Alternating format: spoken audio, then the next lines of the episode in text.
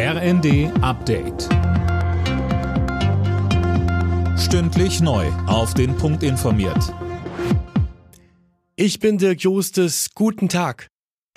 Wer heute mit Eurowings verreisen will, muss damit rechnen, dass der Flieger zu spät oder gar nicht abhebt. Grund ist ein Pilotenstreik bei der Lufthansa-Tochter. Sönke Röhling, worum geht es da konkret? Also laut Pilotenvereinigung Cockpit geht es darum, die Piloten zu entlasten, zum Beispiel durch kürzere Flugdienste und längere Ruhezeiten. Die Eurowings-Chefetage verweist dagegen auf zwei anstehende Gehaltserhöhungen von über 10 Prozent in den nächsten Monaten. Dazu jetzt noch 14 freie Tage mehr im Jahr und eine Absenkung der maximalen Wochenarbeitszeit zu fordern, sei einfach maßlos, so ein Sprecher. In Thailand hat ein bewaffneter Mann einen Kindergarten gestürmt und mindestens 30 Menschen getötet. Nach Behördenangaben handelt es sich bei dem Täter um einen früheren Polizisten. Er konnte offenbar zunächst flüchten, danach soll er sich selbst und seine Familie getötet haben. In Prag kommen heute mehr als 40 Staats- und Regierungschefs zusammen. Sie treffen sich zum Gründungsgipfel der Europäischen Politischen Gemeinschaft.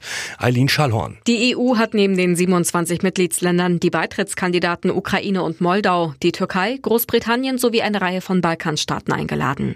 Ziel der neuen Gemeinschaft soll es unter anderem sein, die Sicherheit, die Stabilität und den Wohlstand auf dem europäischen Kontinent zu stärken. Das beherrschende Thema wird sicherlich der russische Angriffskrieg auf die Ukraine sein. Da wird es wohl auch um Waffenlieferungen Waffenlieferungen oder Hilfsprogramme für die Ukraine gehen.